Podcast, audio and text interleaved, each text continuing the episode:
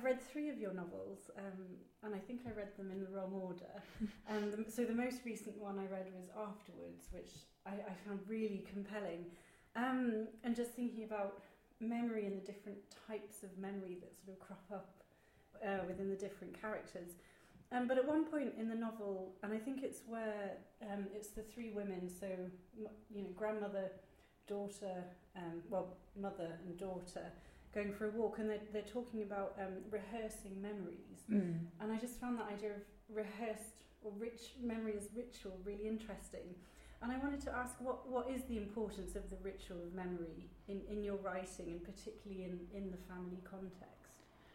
Well, I think I wanted to get at that there are um, there are aspects of life which are almost unspeakable, um, and and um, and that can be very hard. Um, it can be very hard to be in a relationship with somebody who has unspeakable events in their past, um, because there is uh, such an important part of our relationships with other people in our families, lovers, parents, um, is about that sort of ritualization of what we have shared. Um, and if we are able, we are able to talk about aspects of our shared experience in ways that we um, have a consensus, you know, um, about the effect of it on our relationship, then um, it's a reaffirmation of our relationship or of our our love for each other. Um, if um, our versions of the past are conflicting, obviously, then that's a source of conflict. And then if you cannot speak about something because it's um, revisiting it is traumatic, um, then it just the, that silence can be can can make an unbridgeable gap in a relationship. Mm-hmm. However, it's you know in that novel, um, it's actually necessary for Joseph, the Joseph character, yeah.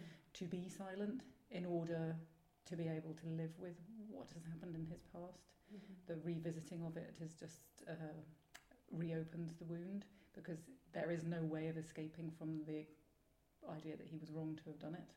Mm. Yeah, and I think I, that relationship, I suppose, between the grandfather who um, was uh, flying bomber planes, um, you know, during the Mau Mau rebellion, mm. and then you have Joseph, who's uh, of a younger generation, and he was involved in the troubles in, in Northern Ireland. Um, and just that relationship and that sort of frustrated communication mm. um, and that particularly powerful scene where Joseph obviously hurls the paint mm. at the wall. I found I just found that really, mm. yeah, really powerful and I, yeah. I mean, one person's unburdening mm. becomes the, another person's burden. Yeah.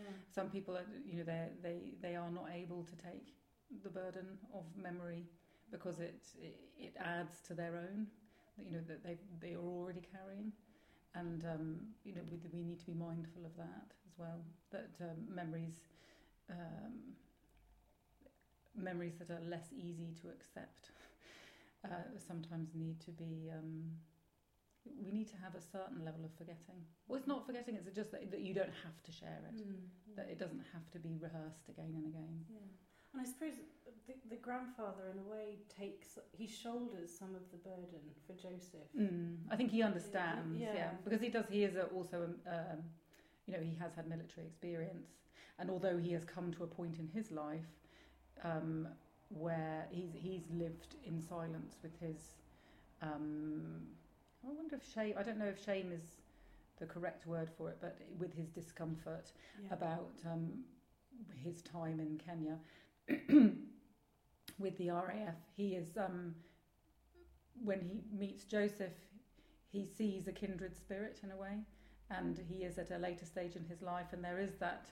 If I don't say something now, I may never find somebody else again um, who has the potential to share this experience with me. So he he takes the risk of unburdening, but then understands in Joseph's reaction. He understands actually, uh, you know, he wasn't in the same place. Yes. um, yes. In in you know in his process, and therefore I'm going to shield him. That's that's the kindness I think in David's reaction mm-hmm. is that I'm not going to say he did this awful thing. I'm just going to mm-hmm. clean up after him, and I'm not um, I'm not going to uh, blame him for what he did. And I suppose this is just my own personal curiosity as a reader, but how how do you see Joseph's future as a character? Do, do you think he could reconcile with the people that he's hurt, or Um, I n- have never answered that question because I think that's a. But I always like being ans- asked that question because then I think I've succeeded as a writer because I have made you wonder. Mhm. And um, my point is, what do you think?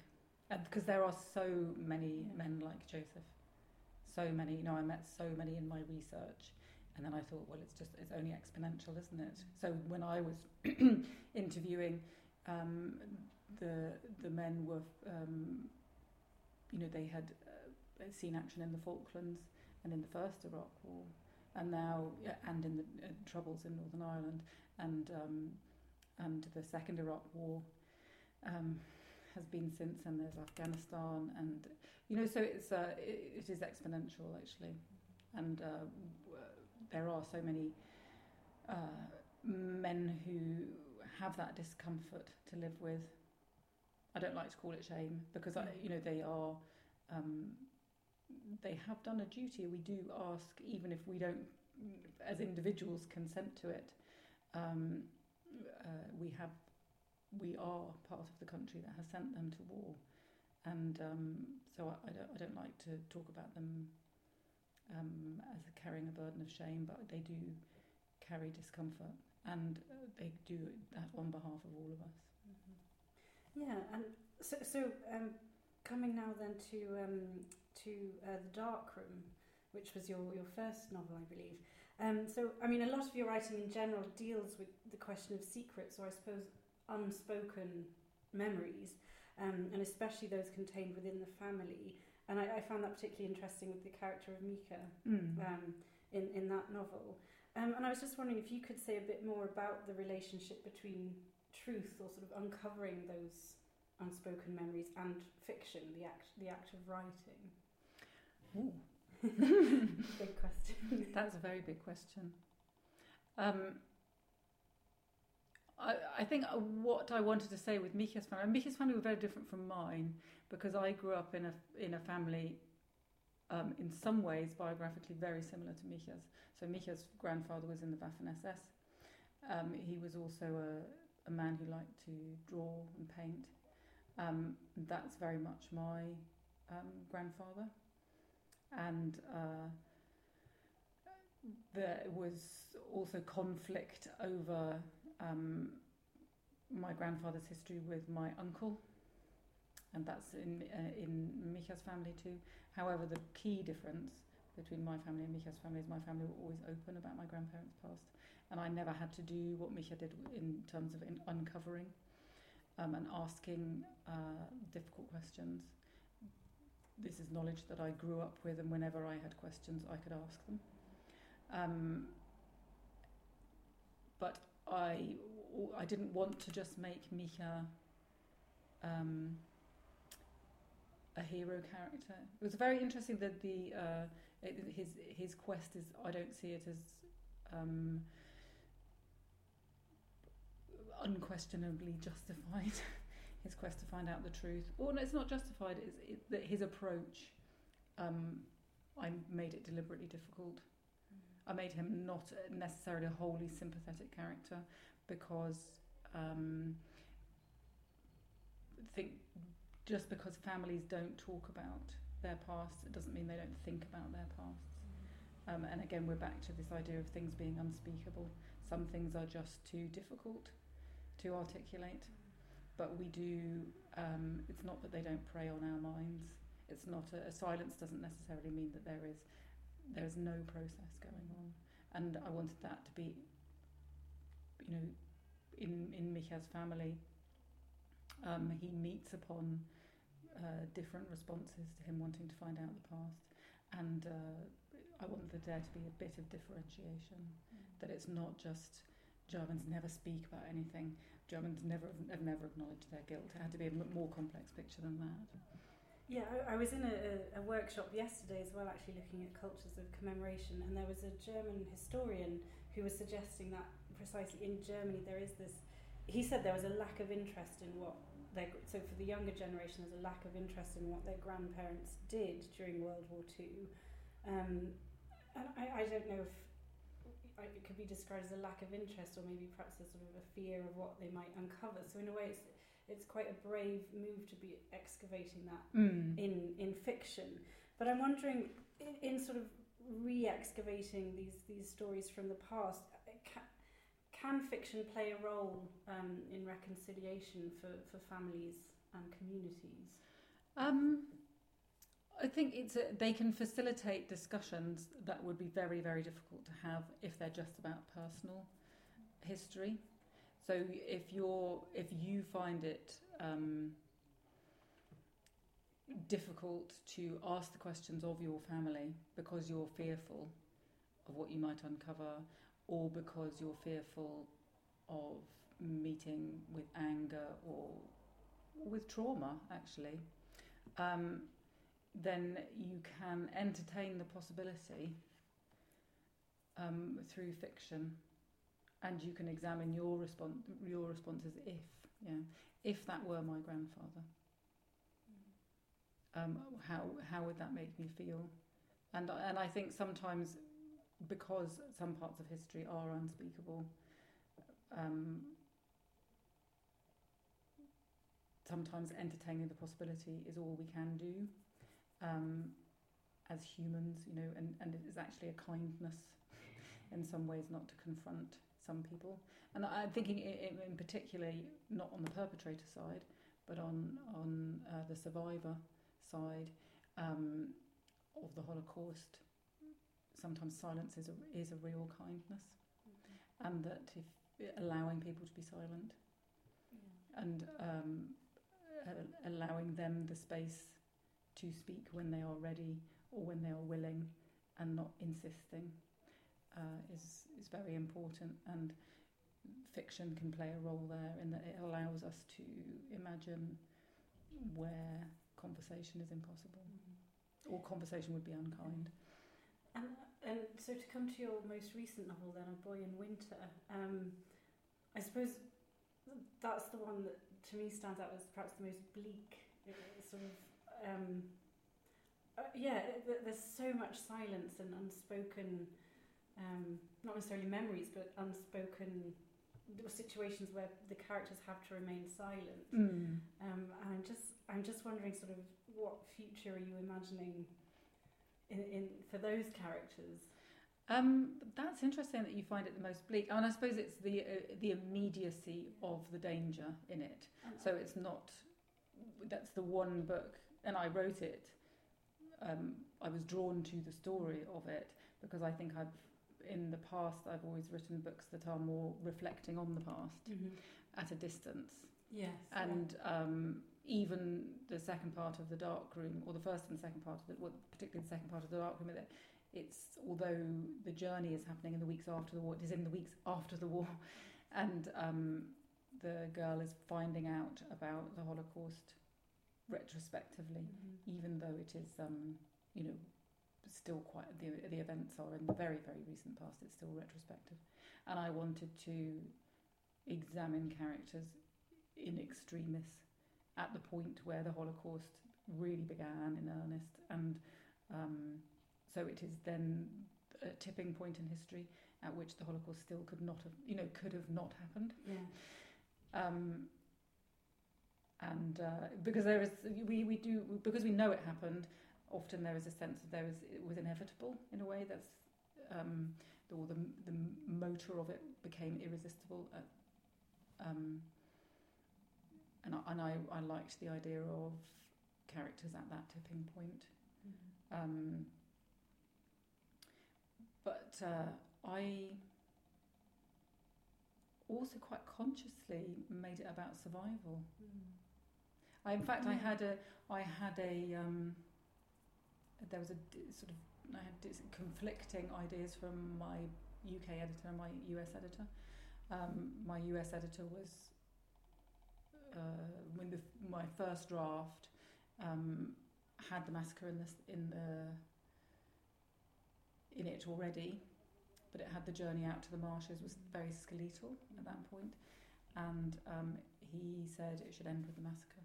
It should be a, a very short novel, a novella, and it should end with the massacre. And um, and I was so glad that my British editor said she disagreed Mhm. because I was already quite attached to the Yankel character, Yeah. and um, and I know the, the you know the reason why my US editor made that comment was because the Journey Out to the Marshes was too skeletal. It was underwritten. I hadn't developed the character Mm. enough. He was still too much in my head and not on the page. Um, but uh, I'm glad I had the reinforcement of my British editor, who with whom I'd had more conversations about Yankel, and um, so she, said, "No, go ahead and, and write the, you know, write what you're wanting to write." Um, because she thought I could make it work, and it was very much I um, through writing Uncle, I, I felt I was exploring ideas of what it took to survive. And in a way I can understand that you think it's bleak because it also it takes um, anger, and a lot of his courage comes from his being a teenage rebellious. I'm not going to listen to anyone character, and um, he survives because he will not let Yasia put them out. Yeah. Not just by being, you know, his little brother survives by being little and appealing and cute, but Yankel survives because he's too angry Mm. to um, to allow himself Mhm. to be put out. Yeah, perhaps bleak was maybe the wrong choice of word as well. I, get, I, I think it's the physicality of it that Mm. you that you create. I mean, it is you feel Oh, cold. absolutely, it is in a horrible. squelching through the mud, marshes, and it's just so. Mm. Yeah, I think it perhaps it's more that Mm. reaction. It's I a mean, sort of physical reaction. It was was also, Mm. let's face it, a very bleak time. Yeah. So you know, I uh, think you really capture that. mm. yeah. but the um, the what I found in my research was that the very few people who survived, uh, Jewish people who survived, were children, and so many of them survived uh, through conversion. Mhm. through being hidden as Christian children. And of course, that's um, a double edged sword as well, because it's uh, you are physically you survive, but you also survive as something different. You've lost So something. you've lost something in the process. Mm. So maybe Yankel hasn't, because he's old enough to have a sense of his identity um, before the Nazis came. But Momik, if you think Momik, he's so little that him being taken in um, and raised then as a as a marsh boy, that's Yeah, all he'll, will- he'll will he- know, consciously know. Will he remember? Will he remember anything parents? else? Yeah. yeah.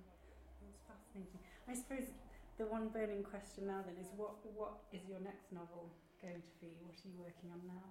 Um, I am in very early stages of reading and thinking, but um, I'm very drawn to write about um, the Caribbean in the 1600s, and I'm looking at characters who've come from Britain and from, um, well, I suppose from Africa, but via South America, just because of the history of it, um, and are on an island. It's an unnamed island. It's sort of based on Barbados, but it's an Mm. unnamed island, and um, this is at a point where um, Britain was colonising, or England, actually it's England at the time, uh, was Cromwell was very keen on colonising, and it's partly there's a sort of millennial um, wish to create a new heaven and a new earth. You know, there was that sort of very religiously inspired zeal um, to to make a new um, a new human, actually, in lots of ways. Uh, but of course, making that work economically meant um, domination of other humans. And I'm interested, that again, it's a sort of tipping point because it's not, um, slavery was not established as a practice yet. It was very new. And so the, the people who I'm writing about, the white um, British people I'm writing about, are either there as indentured servants or as people who uh, will become slave owners. So they, what does it do to you to be an owner? And what does it do to you to be owned as well? So, and and the idea of this this unnamed island is that it's sort of neutral territory, and who gets to own that island, who gets to be in charge of it. That must be fascinating research as well. It is. It is. A, it's a fascinating period, Yeah. and there were because um, uh, uh, that